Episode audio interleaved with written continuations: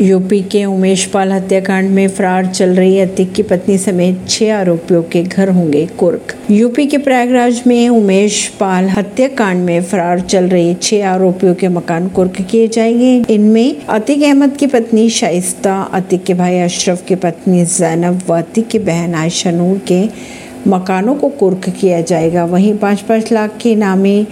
shooter Guddu Muslim Arman Bihari व साबिर के मकान भी कुर्क किए जाएंगे परवीन सिंह नई दिल्ली से